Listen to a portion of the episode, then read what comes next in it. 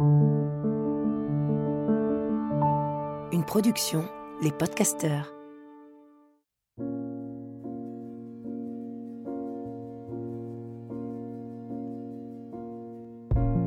Bienvenue dans Pleine Présence, le podcast qui donne envie d'habiter pleinement l'instant présent. Qu'a-t-on de plus beau à offrir que notre pleine présence au reste du monde? Qu'a-t-on de plus beau à s'offrir à nous-mêmes? Juste quelques instants, être pleinement ici et maintenant, à l'écoute des éléments qui nous entourent, à l'écoute de notre souffle, à l'écoute du soi, à l'écoute de l'autre. Je m'appelle Lily Barbery-Coulon, j'enseigne le Kundalini Yoga et la méditation. Je suis l'autrice de plusieurs livres et j'ai longtemps été journaliste avant de transformer ma vie et de la consacrer au déploiement du soi. Ce nouveau rendez-vous me permet de réunir tout ce qui m'anime, la méditation bien sûr, mais aussi le partage des personnes qui m'inspirent et me donnent envie de me redresser et de me mettre en mouvement au service de ma conscience. Chaque épisode commence par une courte méditation et se poursuit par un entretien avec ceux qui changent le monde à leur niveau, suivent leur intuition, traversent les jugements et honorent leur mission. Autant de sources d'inspiration pour réinventer la narration et être encore plus proche de notre essence.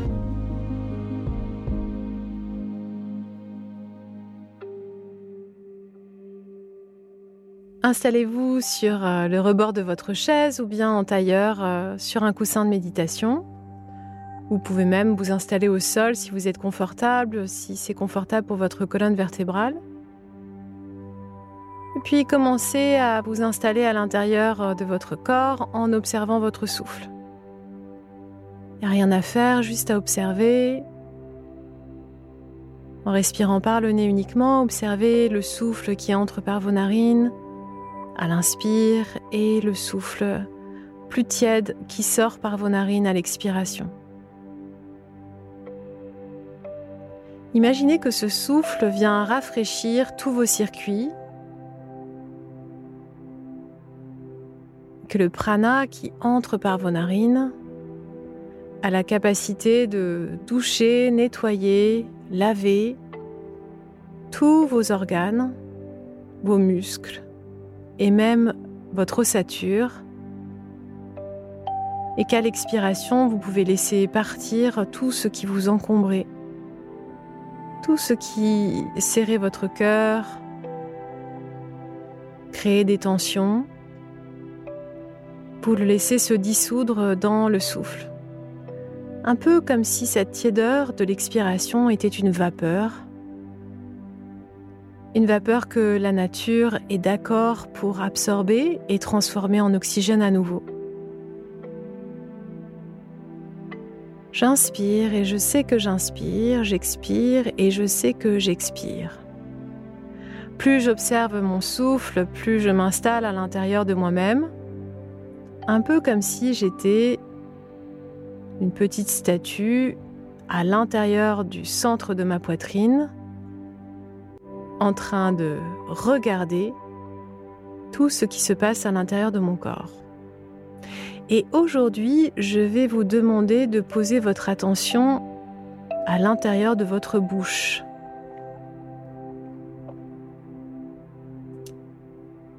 Vous avez la bouche fermée, vous respirez par le nez. Est-ce que votre langue est au repos?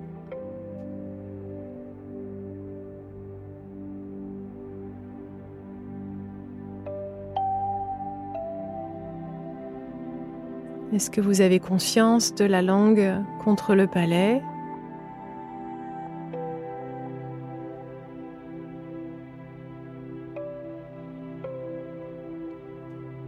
De cet intérieur qui vous permet de parler, de vous exprimer, d'échanger avec le reste du monde. Et aussi d'embrasser et de manger. Prenez conscience euh, de vos lèvres supérieures, inférieures, des muscles qui vous permettent de sourire, d'ouvrir et de fermer, juste laissez-les au repos complet. Pas de tension. Si vous sentez une tension, vous inspirez et vous expirez en laissant la tension se dissoudre dans l'expiration.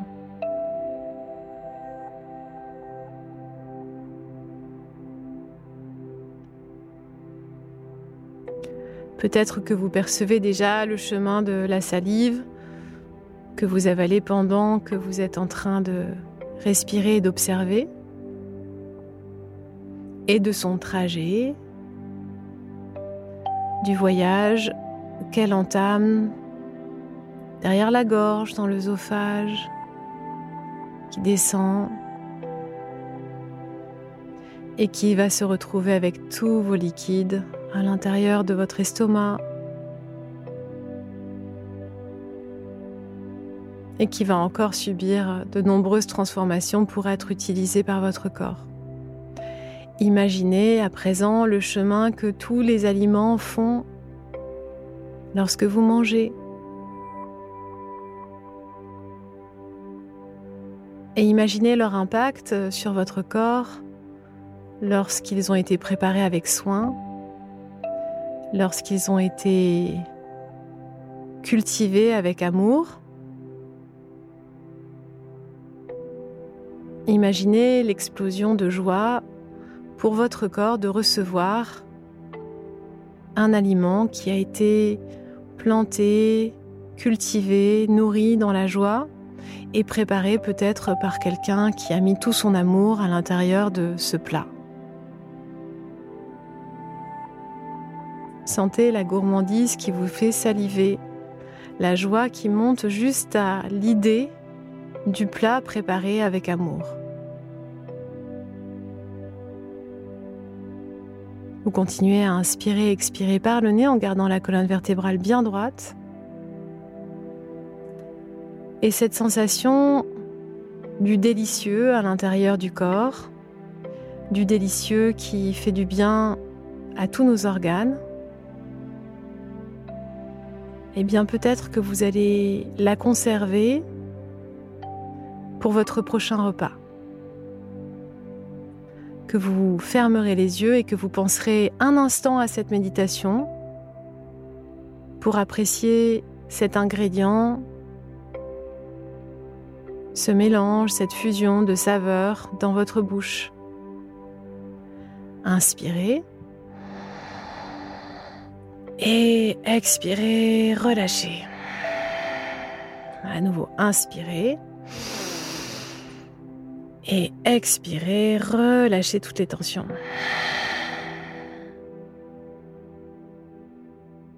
Je suis très heureuse aujourd'hui de vous présenter Héloïse Brion. Si vous ne la connaissez pas déjà, peut-être que vous avez entendu parler d'elle sur euh, Instagram ou ailleurs sous le nom de Miss Maggie, Miss Maggie's Kitchen. Euh, alors moi, euh, j'ai rencontré Héloïse sans la connaître à travers une boîte cadeau qu'elle m'a envoyée. En fait, je la connaissais pas du tout euh, et je reçois en fait euh, à l'époque il y avait toute cette mode des box qui étaient un peu désincarnées euh, avec des tas d'échantillons dont on n'avait pas vraiment besoin et elle me contacte et elle me propose en fait de, de m'envoyer une boîte à thème sa façon de s'adresser à moi m'avait bien plu, j'ai accepté et quand j'ai reçu ce cadeau, j'ai eu l'impression en fait que c'était euh, ma meilleure amie rêvée qui euh, m'aurait préparé en fait euh, tout ce que j'aime. C'est-à-dire que la façon dont les cadeaux étaient enveloppés avec des petits rubans récupérés, des tissus, où on sentait qu'il y avait beaucoup de recyclage et de récup, les petits mots qui étaient inscrits, la manière de présenter les recettes qui allaient avec les ingrédients, et puis surtout, elle avait créé un petit livret parce que donc c'était une boîte, il me semble que c'était le thème Afrique. En fait, euh, donc euh, tous les produits avaient quand même un lien avec euh, son thème et les recettes aussi. Et là, j'ouvre un livret qui était euh, bon, bah, imprimé euh, de façon assez artisanale, mais qui était quand même vachement beau. Et je me dis, mais qui est cette personne? C'est juste dément. Euh, tout me plaît, tout l'univers me plaît. Et puis, on sentait une générosité où je me disais, je sais pas quel est le business model, mais en fait, c'est fou, quoi. Il y a vraiment, c'est tellement généreux. et donc, elle proposait ces boîtes dans une toute petite quantité. Et on sentait l'envie de faire plaisir. Et je me suis vraiment reconnue là-dedans parce que j'adore faire des cadeaux et j'adore préparer les emballages et j'adore qu'il y ait une histoire à raconter. Donc, euh, je me suis retrouvée un peu euh, comme je pouvais l'être dans ma chambre euh, enfant, à, découper, à garder soigneusement des paquets cadeaux, à, me dire ah ça, ça serait bien pour telle personne, etc. On, avait un soin, enfin il y avait un soin en fait qui m'a vraiment enthousiasmée. Et puis après, bah, je me suis mise à suivre son travail. Depuis, euh, il s'est passé beaucoup de choses pour elle euh, qu'elle va nous raconter. Et aujourd'hui sort le jour de l'enregistrement de ce podcast sort son nouveau livre qui s'appelle Mon art de recevoir aux éditions Flammarion. C'est pas son premier, mais euh, je trouve que vraiment c'est un livre qui lui ressemble énormément. Salut Héloïse. Coucou Lily, merci pour tout ça. Est-ce que j'étais, euh, est-ce que j'étais juste sur le business model? Ah oui, non, c'était par passion, c'était le début. je faisais que par passion. donc justement, c'était le début, et donc euh, au moment où tu as commencé en fait à créer cette espèce de projet qui avait pas vraiment de, de, nom. Euh, voilà, c'était difficile de le définir. Je vais envoyer des boîtes sur un thème euh, et puis ben, les gens vont payer pour ces boîtes et, moi, je me débrouille pour les remplir avec des choses qui font sens. Euh, tu travaillais encore dans la mode à ce moment-là? Non, j'avais arrêté 6-7 mois avant parce que j'avais fin 2016 en fait, j'ai fait un gros burn-out. Euh, l'année de mes 40 ans. Et euh, donc j'ai arrêté de travailler. Et, euh, et c'est six ou sept mois plus tard que j'ai lancé vraiment les box avec le site, etc. Mais poussé par Christophe, mon mari, Germain, mon frère, qui me disait mais à chaque fois, tu, quand on voyage, tu fais faire des choses par des artisans, tu veux les mettre en avant. Et, et donc du coup j'ai fait ça et je, je le faisais en partenariat avec Action contre la faim.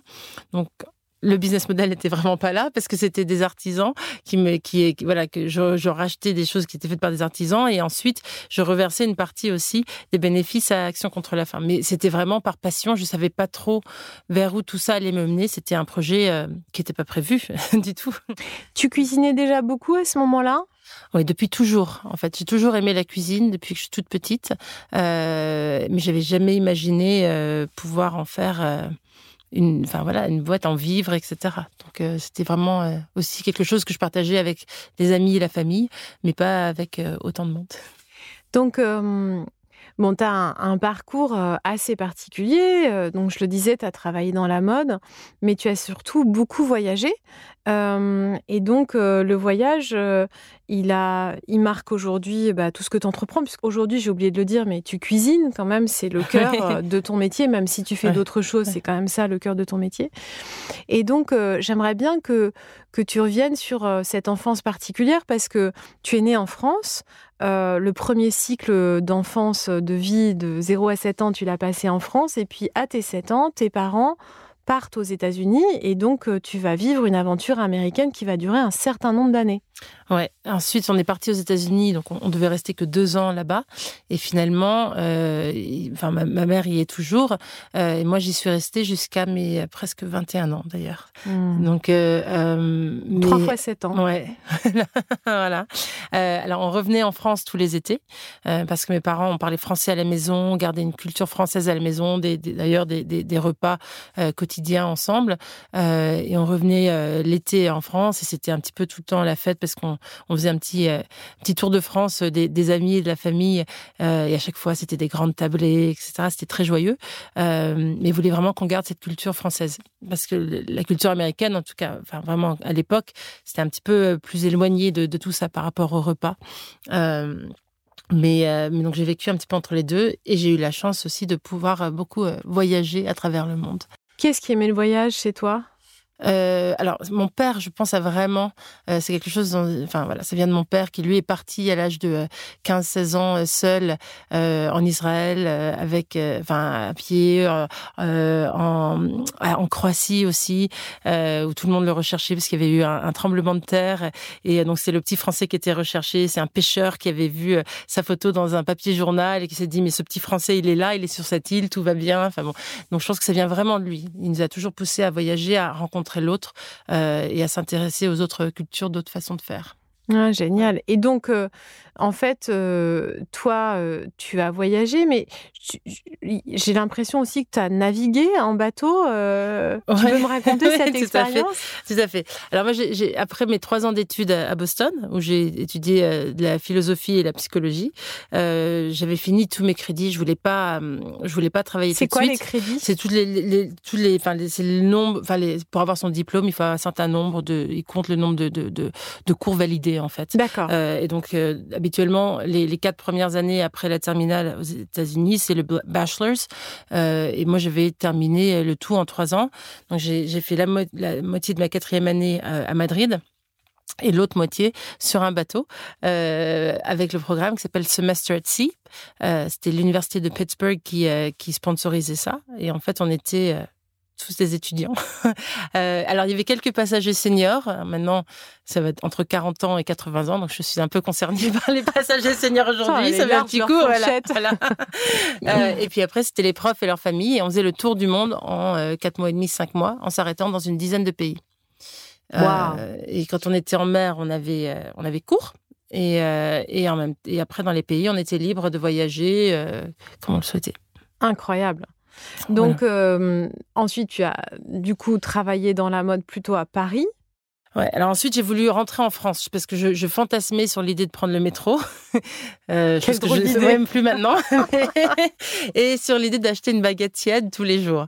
Euh, et donc ça c'était juste, je suis rentrée en France et je pensais que ça allait être quelques mois, en 98, c'était quelques jours avant la Coupe du Monde, on m'avait dit que les Parisiens n'étaient pas très sympas. Finalement, ils étaient tous très sympas, mais on venait de gagner la Coupe du Monde, donc c'était un peu la, fête. C'est retombé comme un soufflé quelques semaines plus tard. mais euh, je suis restée. J'ai travaillé tout d'abord euh, à l'International Herald Tribune. Et ensuite, euh, un petit peu par hasard, j'ai basculé vers la mode. C'était pas du tout un rêve de petite fille. Euh, sur le coup, je me suis dit qu'ils étaient fous, qu'ils cherchaient des, des, des, une paire de souliers comme si euh, c'était euh, des armes de destruction massive qu'avant je cherchais quelques semaines auparavant en Irak. Donc je me disais, il n'y a pas de voilà. Et donc j'ai passé mon temps à dire à mes équipes, euh, it's PR not ER. Donc il n'y a pas, il a pas d'urgence. On n'est pas en train de faire des, c'est de relations presse. Quoi. On fait des, des, c'est du chiffon, ça change dans six mois. Il n'y a, a, pas de, il n'y a pas mort d'homme, on n'est pas en train de sauver Et des tu travaillais à la com À la com. D'accord. Voilà, pendant presque 15 ans.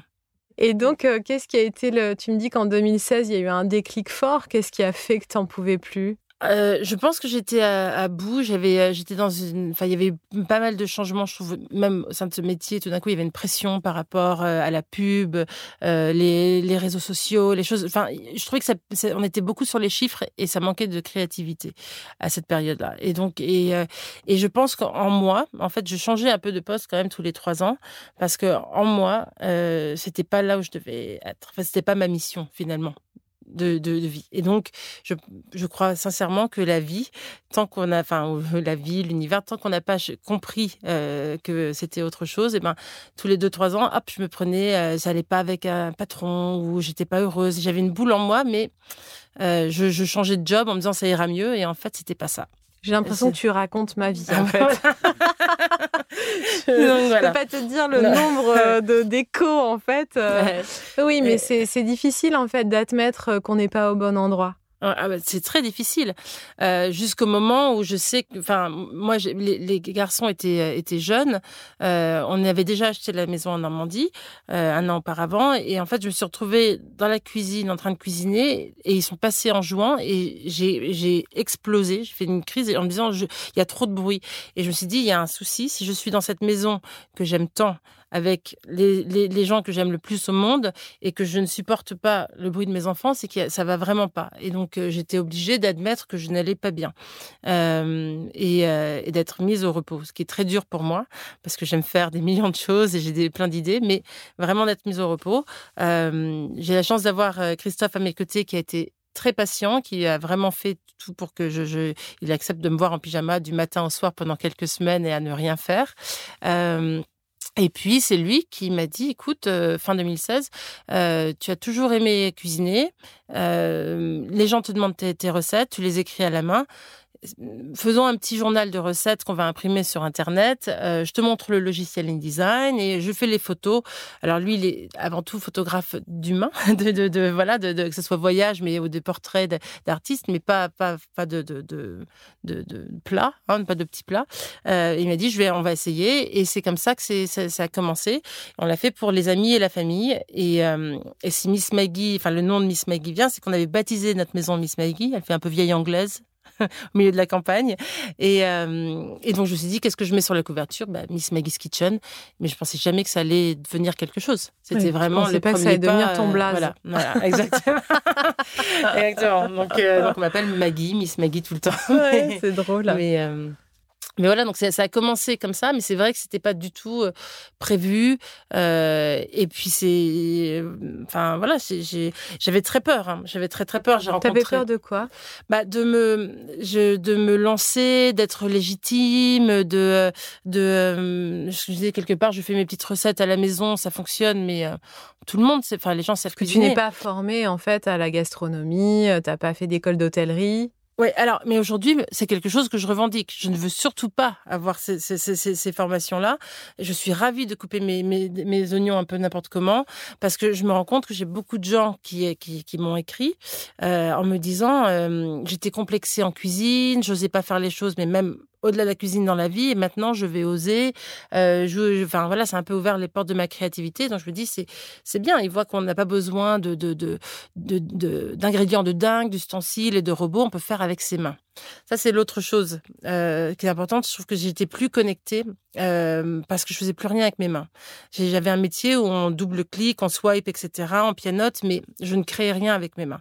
Euh, et je pense que le fait d'avoir remis les mains dans la pâte parce que moi j'aime faire mes pâtes à tarte avec mes mains, pas avec un robot. Je trouve que elles sont meilleures comme ça. Mais vraiment d'avoir remis les mains dans la pâte, bah, ça m'a reconnecté, recentré et j'ai retrouvé une harmonie en moi. Euh, et, euh, et, je pense qu'aujourd'hui, si, c'est vrai que je crois vraiment profondément que si on n'a pas un métier ou, un hobby, en tout cas où on fait de la musique, on tricote, on, enfin voilà, on crée avec ses mains, on fait de la poterie, on fait des, je sais pas, on touche des fleurs, des, de, la, terre. Euh, je, pense qu'on se déconnecte très vite. C'est, on est dans un monde qui est qui est finalement ultra connecté par les ondes, mais, mais plus tellement par rapport à nous et la, et la Terre. et les hommes. Oui, complètement. Donc, en fait, cette histoire de, boîte et de cuisine euh, t'amène assez rapidement à euh, créer des recettes de cuisine, à les partager. Donc, c'est quoi tes premiers canaux de partage, en fait, au départ?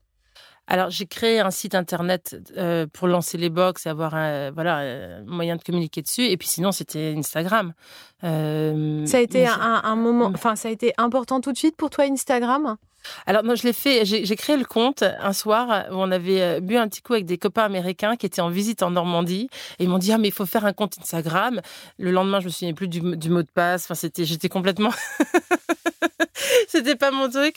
Euh, mais après, très vite, j'ai senti une pression avec Instagram. C'est que, c'est que, comme il y avait des gens qui commençaient à me suivre que je connaissais pas, c'est vrai que ça m'a, ça m'a aussi, au début, je me dis, oh là là, qu'est-ce que je vais mettre comme photo? Qu'est-ce que je vais leur dire? Et il paraît qu'il faut le faire tous les jours. Euh, et ça aussi, ça, ça, enfin voilà, j'ai appris maintenant à me détacher de tout ça. Et maintenant, je fais comme je le sens, quand je le sens, quand j'en ai envie. Mais, euh, mais c'est vrai qu'on se rajoute, euh, même si c'est un projet passion et qui vient du cœur, on se rajoute des, choses et on se dit par rapport aux autres et pas décevoir. Et, de toute façon, euh, les, je dirais les, les patterns ou les schémas dans lesquels on était piégé avant, ils se déclinent partout tant qu'on les a pas résolus et des fois il faut euh, très longtemps avant de les résoudre. Moi ce que tu décris, je le comprends très bien parce que par exemple dans le milieu euh, du yoga et de la spiritualité, on pourrait croire qu'on a atteint, euh, j'en sais rien, un niveau de sérénité, mais en fait les problèmes que tu décris sont les mêmes. Par exemple en ce moment, il y a toute une vague de gens qui se plaignent de l'algorithme sur Instagram et c'est vrai que c'est un peu décevant de voir qu'on a perdu tellement de visibilité. moi par exemple, j'ai euh, entre 60 et 80% de visibilité en moins par rapport à mes contenus mm. il y a très peu de temps en fait. Hein. Euh, mais tout le monde est touché de la même manière. Et on voit à quel point ça vient nous chercher, en fait. Hein. Et, euh, et, à quel point on se définit encore à travers un outil euh, qui est un robot. Euh, donc finalement, moi, comme je vois que ça touche tout le monde de la même manière, ça m'atteint moins parce que je me dis, euh, il n'y a pas à le prendre de manière personnelle en mmh, fait. Mmh. C'est pas euh, que ce que je fais c'est moins intéressant ou voilà, c'est juste que ça touche tout le monde de la même façon. Donc euh, on nous pousse à payer pour être visible. Euh, moi, j'ai pas envie de jouer à ce jeu-là, mais pour le moment, en fait, j'ai pas grand-chose à vendre, tu vois non plus. Si, d'un seul coup, je sais pas, j'avais une marque, peut-être que je serais obligée en fait de sponsoriser mes contenus. Mmh. Mais ce que je vois, c'est que finalement, les problèmes qu'on avait, tu vois, de de, reconnaissance de notre propre valeur par nous-mêmes, ben, ils se déclinent aussi, même dans des activités choisies. Oui, bien sûr, bien sûr. Et, encore, je pense que ça, nous touche aussi, enfin, parce que ce sont nos, bébés. Enfin, c'est vraiment nous. Enfin, ça fait partie de, de c'est encore plus. Mais, euh, c'est vrai qu'Instagram, enfin, maintenant, j'ai réussi à vraiment prendre du recul par rapport à tout ça. Euh, après, il y a beaucoup de gens, je peux comprendre, quand il y avait eu la panne Instagram, enfin, etc quelque part, j'étais contente. j'étais contente. Mais je me suis dit, voilà, en fait, on est tous euh, un peu prisonniers de cette chose. Les gens imaginent en plus qu'on a des vies à travers ces images. Tout le monde me dit, ah là là, mais c'est une vie parfaite. Mais je, montre aussi ce que je veux montrer, comme je veux montrer. J'ai la chance, moi, je, ne vis pas du tout des réseaux sociaux. Pour moi, c'est vraiment, alors je, l'aime parce que je peux partager des choses avec des gens qui sont soit dans mon village ou à l'autre bout du monde. Euh, et c'est formidable. Je trouve que c'est, puis j'ai aussi, c'est génial. J'ai la chance d'avoir une communauté bienveillante, qui est, qui est sympathique, etc. Enfin, donc, euh, donc tout ça, mais je veux pas en dépendre. Mais c'est vrai que c'est, tout d'un coup, c'est déstabilisant quand on se dit, mais qu'est-ce qui se passe? Mmh. Personne. Ils veulent plus de cette recette? Qu'est-ce qui se passe? Oui, oui, oui. Non, c'est intéressant. Donc, en tout cas, euh, l'aventure des, des recettes euh, s'est développée mmh. à travers les différents canaux. Et quand est-ce que tu as sorti ton premier livre? J'ai sorti le premier livre en octobre 2019. D'accord. Donc, euh, euh, quelques mois avant la crise que nous avons tous connue. Exactement. Une crise qui a été euh, quand même. Alors, tu peux me rappeler le nom de ton premier livre? C'est chez Miss Maggie's Kitchen, tout simplement. Ok.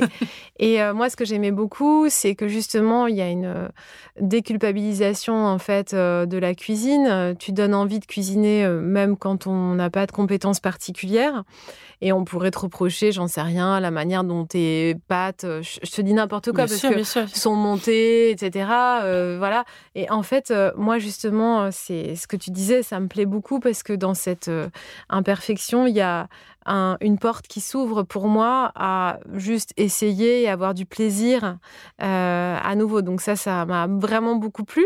Et la crise, cette crise a, a, eu un effet, encore une fois, c'est un écho par rapport à ce que moi j'ai vécu, mais on s'est mise euh, à beaucoup communiquer en fait euh, sur les réseaux euh, lors de cette de ce premier confinement. Et tu as commencé à proposer des rendez-vous en direct euh, où tu t'es mise à cuisiner, euh, mais vraiment in situ, quoi. Ouais. Oui, alors c'est rigolo parce que c'est vrai que cette notion de plaisir est essentielle pour moi, vraiment d'être décomplexé, d'avoir du plaisir à préparer, à toucher les aliments, etc.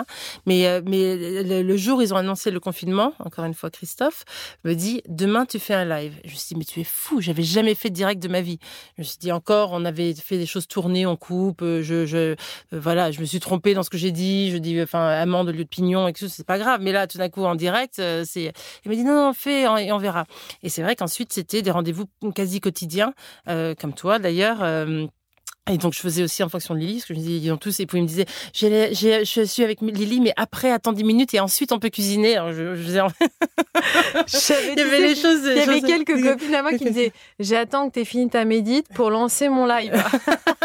c'est drôle. Non, mais c'est drôle. Et, euh, et moi, j'ai adoré. Alors, c'est vrai que j'ai eu la, la, chance de vivre dans des conditions euh, euh en Normandie. Il faisait super beau, euh, de, enfin, voilà. Mais j'essayais de partager un petit peu ça, de faire, de faire le son des oiseaux pour les gens qui étaient un peu enfermés dans leurs appartements, de, euh, et d'apprendre à cuisiner comme ça en direct. Alors, Christophe avait une grande part aussi dans ça parce que du coup maintenant il est connu comme la voix euh, parce que je me disais je ne peux pas et cuisiner et lire sur mon petit écran les questions répondre etc donc lui me filmait j'ai appris à parler à dos d'un téléphone euh, et il lisait les, commentaires, les questions. Euh, il, faisait le lien entre moi et, les personnes qui étaient, présentes. Et c'était fabuleux. Enfin, j'ai, je trouve qu'on a créé des liens très, très forts à, ce moment-là.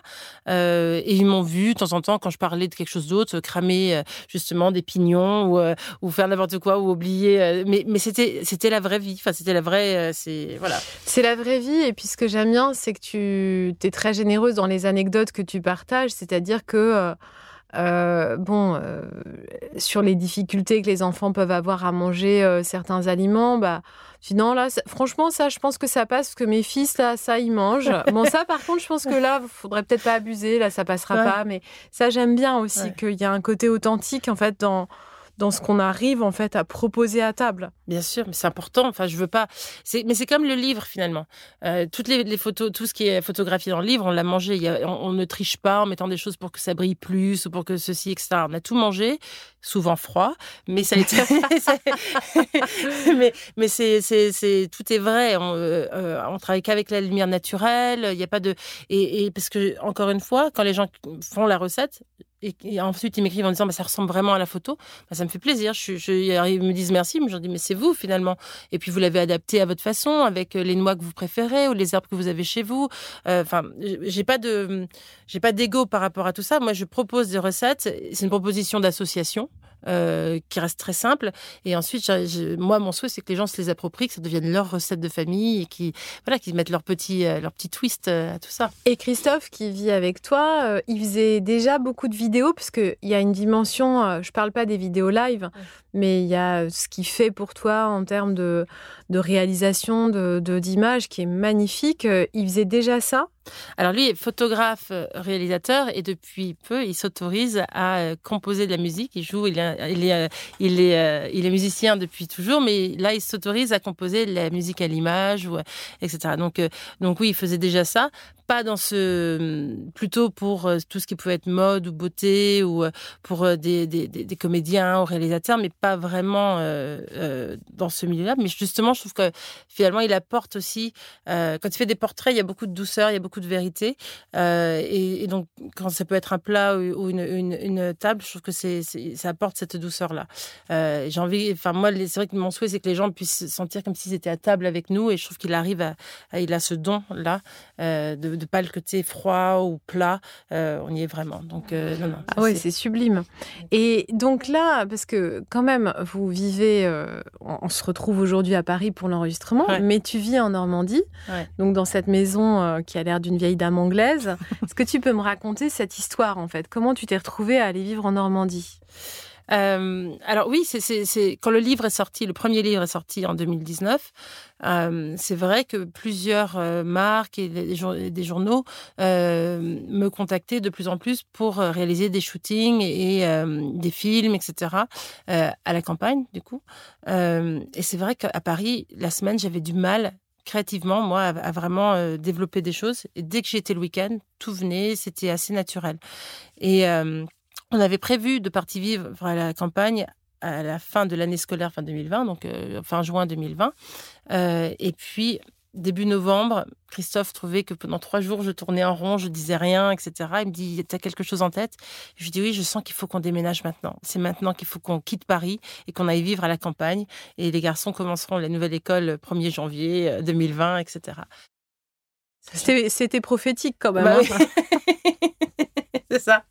J'avais pas eu d'infos, hein, je vous promets, mais, mais, euh, mais, voilà, il fallait qu'on fasse tout ça en trois semaines parce que le 13 décembre, on partait aux États-Unis voir mes parents, donc il fallait vraiment que tout soit fait en trois semaines. Donc ça s'est fait un petit peu, euh, voilà. Mais je pense qu'il y a des moments où je ressens des, j'ai besoin de laisser les, choses mûrir en moi, mais quand c'est le moment, c'est le moment et je sens que ça va se, voilà, ça va se faire et, les choses, euh, il y a un petit peu toutes les planètes qui s'alignent et ça se, ça se met en place. Euh, et aujourd'hui, c'est, mais je, en plus, j'en avais, alors au-delà de, la partie professionnelle, c'est vrai que j'en avais marre de dire à mes fils, attention trottinette, attention euh, voiture, non, on va pas au parc, il pleut. Euh, enfin, tout était dans l'interdit de tout. Et moi, j'ai pas grandi en ville. J'ai grandi vraiment proche de la nature, plutôt au bord d'une plage où il faisait bien chaud, en Floride. Mais, mais, mais c'est vrai que j'avais beaucoup de nature autour de nous. Et je, je me dis, c'est pas possible. deux jours par semaine le week-end, c'est pas assez. J'ai vraiment envie de leur offrir cette vie-là. Ils ont quel âge, tes enfants? Aujourd'hui, ils ont presque 7 ans et 9 ans et demi.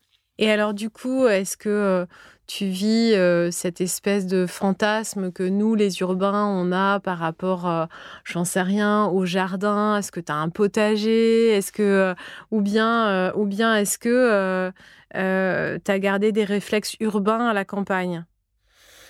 Alors non, on a un potager mmh qui là me rend tellement heureuse ces jours-ci parce que c'est vrai qu'en très peu de temps, il est, il est, enfin c'est, l'abondance, c'est ça, ça il y a vraiment, c'est, très gratifiant un potager. Puis c'est tellement bon d'aller chercher ses radis, enfin là on n'y est pas, ils arrivent, mais mais je veux dire de les voir pousser comme ça, ces courgettes, ces, tomates, j'adore. Mais donc on a tout ça et c'est vrai qu'il y y a cette vie là. maintenant j'aime j'aime venir à Paris tous les 15 jours pour une journée ou deux pour des rendez-vous, voir un petit peu la ville, une expo, euh, etc. Mais la, vie en ville ne me manque pas tellement. Euh, sinon, c'est sûr que le jardin, tout, c'est essentiel. Je vois l'autre jour, une, une, amie est venue passer 48 heures. Euh, avec nous. Euh, elle, a un travail très prenant à, Paris. Et quand je suis la chercher à la gare, et en revenant, il faisait beau et les garçons étaient en train de faire leurs devoirs euh, dehors euh, avec Christophe. Et elle me dit, mais c'est c'est le rêve, en fait. C'est la, c'est voilà. Et, c'est vrai que c'est dans ces moments-là où je le réalise encore plus quand j'ai la, voilà, la vision d'amis qui arrivent et qui me disent, mais c'est votre vie, c'est pas que le week-end comme ça. Je dis, bah non, en fait, c'est sûr que on a fait des matchs de foot avec les garçons euh, en ce moment. Euh, comme enfin, le, soleil se couche tard, c'est vrai qu'on profite de ces moments dans le jardin et, et tout est voilà, c'est facile. La maison est ouverte, ça respire. C'est après il y a une réalité qui est l'hiver. en Normandie. savoir qu'on vit aussi dans la gadoue et dans, dans, les, dans, tout ça. Et que, alors, la maison a beaucoup de lumière. C'est pas une longère qui est très sombre. Moi, j'ai besoin de lumière, donc elle est très lumineuse. On a des grandes fenêtres. Mais quand même, il y a quand même, euh, il y, a cette réalité-là aussi. Où, euh, en ville, on a peut-être des lumières euh, électriques, mais qui illuminent un petit peu plus le tout. La campagne, quand il fait une nuit noire, parce qu'il y, y a, un gros orage, il fait nuit noire partout. Mmh. C'est aussi une réalité. Ça a son charme. Donc, euh, en plus euh, de, ce, de ce premier livre, tu as lancé euh, tout un projet en ligne mm. d'objets, en fait, que tu as développé, qui t'ont permis de continuer à exprimer ton univers, parce que c'est ce que je te disais avant qu'on commence à enregistrer, c'est que j'ai l'impression, quand je vois tout ce que tu fais, de beaucoup me retrouver dans cette idée de... ah là là, peut-être que je vais pas avoir le temps avec cette vie-là de faire tout ce que j'ai envie de faire. Euh, et euh, moi, j'ai tout le temps des idées qui arrivent euh, à foison. Et je suis assez impressionnée par ta capacité à manifester, c'est-à-dire à concrétiser, à se dire bah j'ai envie, je le fais. Donc tu as développé plein d'objets autour de ton art de vivre. Euh, qui vont de euh, bah, même la robe euh, que tu aurais envie de porter, enfin ta robe rêvée, très simple.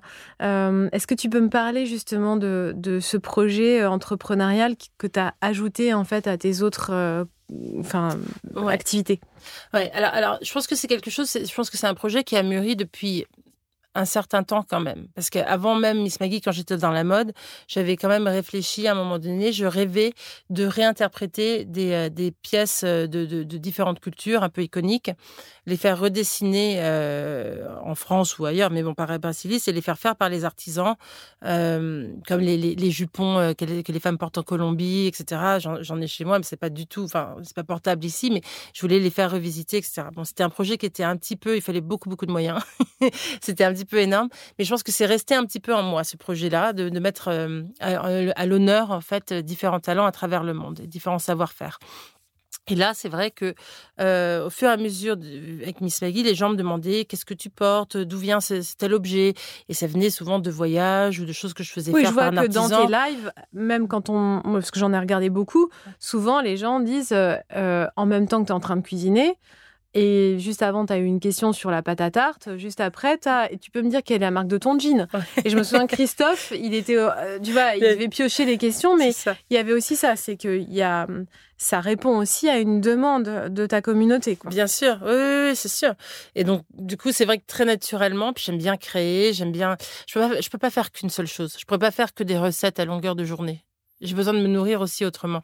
Et je pense que euh, et j'ai envie d'avoir des jolis objets pour euh, pour cuisiner. Je trouve que les contenants, c'est important pour moi de les faire dans un dans un joli contenant, que ce soit une pâte à tarte, etc. Enfin, d'en avoir peu, mais des, jolies choses qui ont une histoire. Et, euh, et c'est vrai que du coup, j'ai voulu créer. Donc, ça s'appelle Parsley euh, pour différentes raisons, mais déjà déjà c'est plus court, c'est plus facile sur une robe que Miss Maggie's Kitchen. Euh, donc, c'est Parsley, persil en anglais. et donc, il y a aussi bien des choses pour la cuisine que pour la table, la portée et ensuite des collaborations, euh, comme ces contenants que j'ai fait faire avec la céramiste de mon village. Enfin, c'est elle qui a ce talent-là et euh, Là, on sort d'autres pièces pour, pour cet été. Euh, mais euh, donc, il y a des choses qui sont faites euh, en Normandie, d'autres à travers le monde. J'avais envie de mettre en avant un petit peu ces différents talents. Euh, et je pense que ça vient aussi de tous ces voyages que j'ai pu faire. Euh, alors, je sais que c'est pas tous les gens. Il y a un côté aussi très made in France, made in France, ce que je, comprends. Mais j'ai envie d'aider. Je me dis que quelque part, j'aide aussi ces personnes-là à vivre. Et euh, ça permet aussi de mettre, justement, comme je disais tout à l'heure, un, petit peu en, lumière certains savoir-faire. Là, je vais, je vais, recevoir des bougeoirs qui sont faits en Colombie par des femmes en forme de palmier, par des femmes à la main. Euh, je, je, je, les adore. Il y a des sacs qui sont faits au Laos par, de, par avec des, des, vignes de, de la jungle. Euh, enfin voilà, des petits bracelets qui sont faits au Népal par des femmes. C'est les aide à vivre. Donc c'est vrai que j'ai envie de pouvoir euh, aussi, voilà, que, que, tout le monde connaisse ces gens-là. Encore une fois, de toute façon, ce qui, ce qui est super important, à mon sens, mais on peut ne pas du tout être d'accord, parce que en ce moment, les gens sont dans une quête de perfection absolue et d'alignement et de cohérence à, chaque instant. Mais euh, la cohérence, c'est toi qui la crée aussi avec euh, ce que tu mets comme intention dans ton projet. Et euh, là, quand tu le racontes, euh, ben, on a juste envie de découvrir ces objets. Et c'est vrai que de réduire en fait une marque à où elle a été fabriquée pour savoir si elle est digne ou pas d'être achetée, après, évidemment, euh, ça dépend euh, dans quelles conditions euh, de fabrication. Bah, c'est pour ça, moi, je fais, je fais vraiment attention avec, enfin, voilà, aux, aux ateliers et, et, et, et, voilà, au tout pour que ça soit fait de façon juste, que les gens soient payés vraiment justement, voire mieux que, que, que ce qu'ils pourraient avoir. Mais pour, parce que je pense que c'est, enfin, voilà, c'est l'idée, c'est pas de de, de, de, de, de les utiliser pour leur savoir-faire, mais de ne pas, voilà, c'est vraiment de les mettre en lumière et de parler de ces, ces gens-là, de, montrer et des, de les payer dignement. Très très, oui, dignement et que euh, voilà, que ce soit fait. Et euh, du coup, on parlait de l'importance des contenants. Encore un écho à une espèce d'obsession que j'ai, c'est-à-dire la présentation des tables. Et donc, ce dernier livre que tu sors aujourd'hui, qui s'appelle euh, Mon art de recevoir, euh, qui est édité chez Flammarion, tu racontes en fait ton plaisir à préparer ces tables, tu donnes tes astuces et on voit que tes astuces c'est pas d'aller chercher des fleurs chez un grand fleuriste et, et d'avoir de la vaisselle très chère. C'est que euh, des fois tu me montrais tout à l'heure des photos où euh, il y a des gousses d'ail à table et que tu te sers parfois euh, de navets dans lesquels tu vas creuser pour faire des chandeliers. Euh, donc en fait ta créativité euh, elle est aussi en fait dans cette manière de présenter les tables on sent qu'il y a autant de plaisir que dans ce que tu as préparé à manger. Ah oui, j'adore ça. Mais puis en plus, je trouve que ça fait vraiment partie euh, de tout un voyage qu'on va offrir. Ça fait partie. En fait, quand les, gens vont arriver euh, à la maison, la première chose qu'ils vont voir, c'est cette table. Euh, ensuite, il y a les odeurs. Puis après, ils vont découvrir les plats, les goûter. Mais c'est tout un voyage pour voir. Et c'est vrai qu'à chaque fois, c'est unique. Euh, je ressors pas à chaque fois la même vaisselle, les mêmes choses. On me dit oh là là, ça, cette nappe, ça, ça, ça m'a coûté tant, ou ces genteliers, etc. Je trouve que c'est chouette à chaque fois que ça soit un moment éphémère euh, et que ça soit un vrai cadeau, une expérience en fait quelque part pour euh, pour euh, pour pour les gens, parce que je trouve que de nourrir les gens, déjà on nourrit on nourrit son, son corps, mais on nourrit aussi l'âme et le cœur, et donc c'est un tout. Et euh, ça vient aussi à travers les, les yeux, à travers une petite attention qu'on va mettre. Et ça peut être très simple, ça peut être un petit bouquet d'herbes aromatiques aromatique qui va être avec des herbes toutes fraîches et que les gens vont sentir et ça va embaumer la pièce. Ils, rentrent avec ça chez eux. Enfin, voilà, ça peut être des petites choses sans dépenser une fortune. Mais je trouve que de, de, de faire cette attention-là, c'est vraiment aussi honorer les personnes qui, qui vont être à, notre table. D'où ça te vient justement cette cette envie d'honorer l'autre et, et, justement de faire plaisir? Alors, je pense que ma, mère faisait beaucoup de, très jolies tables pour les fêtes. À chaque fois, euh, elle, fermait toutes les portes de la salle à manger et à chaque fois, elle l'ouvrait. Il y avait le reveal de la, table de, de fête et ça. Donc, elle avait, elle avait ce côté-là avec des petites attentions. Euh, et ensuite, je pense que c'est que j'aime profondément euh, les gens. Je suis curieuse de leur, vie, de leur parcours. et puis, j'ai envie qu'ils soient heureux et qu'ils se sentent à l'aise chez moi. Donc, c'est pour ça que ça fait pas non plus c'est décoré, mais c'est pas trop guindé. J'ai envie que les gens se sentent euh, bien et eux-mêmes qui s'ouvrent. Euh, que ça les intimide pas, en tout cas. Non, non, non. non, non, certainement pas. J'ai envie que ce soit un vrai moment d'ouverture et de partage. Et euh, je voulais savoir aussi, euh, parce que donc tu vis au contact euh, de la nature, euh, dans une maison qui te plaît, où tu te sens bien. Donc c'est déjà des éléments qui sont qui créent beaucoup de sérénité, ou en tout cas qui permettent à la sérénité à l'intérieur de se révéler. Qu'est-ce que tu fais dans tes rituels quotidiens ou bien hebdomadaires pour justement ne pas te laisser happer par euh, le quotidien qui reste que bah, tu es chef d'entreprise avec plein de projets à mener, que tu élèves tes enfants et que bah, y a cette pression euh, d'algorithme ou autre euh, de pouvoir en fait réussir à vivre de nos passions. Alors déjà, je, marche tous les matins. Tous les matins, les garçons, enfin, ça emmène les garçons à l'école. Je reste, je bois un, dernier café. Et ensuite, je pars avec Rose, notre chienne, et euh, on part marcher une heure et quart, enfin, ça fait 7 km à peu près, euh, toute une boucle euh, en pleine nature. Euh, où j'écoute ou non un podcast, mais j'écoute, j'ai toujours une oreille libre pour écouter la nature aussi. J'adore écouter le chant des oiseaux comme ça, et on traverse. Il y a des parties où c'est à travers des, des, des, champs, mais ensuite euh, aussi la forêt. Donc ça change quand même. Euh, c'est assez, ça monte, ça descend. Enfin c'est euh, mais c'est vraiment mon petit rituel et c'est mon moment où le fait de marcher, je trouve que souvent il y a des choses qui se démêlent, des des des voilà des projets où je sais pas trop comment euh, avancer où je trouve pas de temps en temps la petite chose en plus parce que j'étais je suis fatiguée je trouve que quand je suis trop fatiguée j'ai plus de place pour la créativité aussi. J'ai besoin d'avoir un petit peu de recul et ça depuis que je fais ça eh ben ça me fait un bien fou. J'arrive et tout est. Voilà, j'ai l'esprit euh, clair, euh, le corps, euh, je sens tout le sang qui a bien circulé partout. Je me sens, j'ai respiré. En plus, bien profondément, il n'y a pas de pollution, donc c'est le bonheur. Et donc, du coup, je me sens bien. Ça, c'est vraiment mon, truc. Après, de vivre de nos passions, je pense aussi, au début, je faisais tout vraiment par passion. Maintenant, forcément, c'est aussi en effet un, business, donc il, faut, il, faut, il faut pouvoir le construire. On ne peut pas vivre que, que d'amour et d'eau fraîche. Mais mais j'ai accepté aussi, en changeant de, vie comme ça, de gagner beaucoup moins que ce que je, je, pouvais gagner avant quand j'étais salariée et dans la com depuis 15 ans. Mais en fait, la richesse que j'ai intérieure est tellement plus immense, c'est tellement plus épanouie et heureuse que ça, ça n'a pas de prix. et pour rien au monde, je retournerai vers, vers, autre chose parce que je, je voilà, c'est déjà ça se construit, donc c'est bien, mais ça grandit. Mais en plus, je, je voilà, cette liberté là pour moi.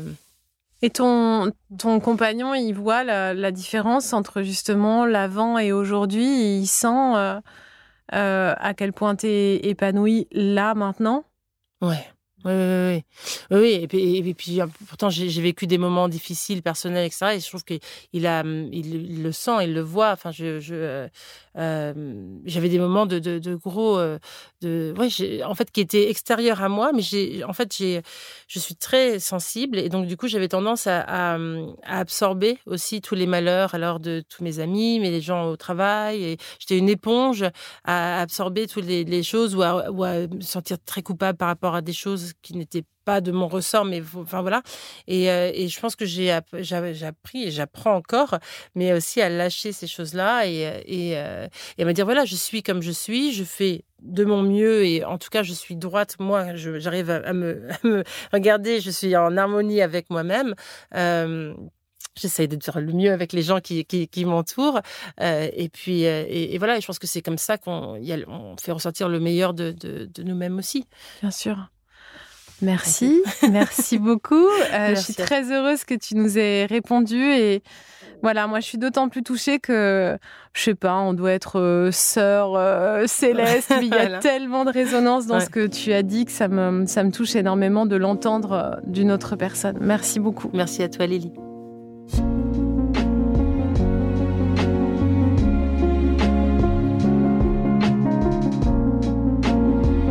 J'espère que cet épisode vous a plu, qu'il vous a inspiré. Et vous Comment allez-vous être pleinement présent à vous-même aujourd'hui?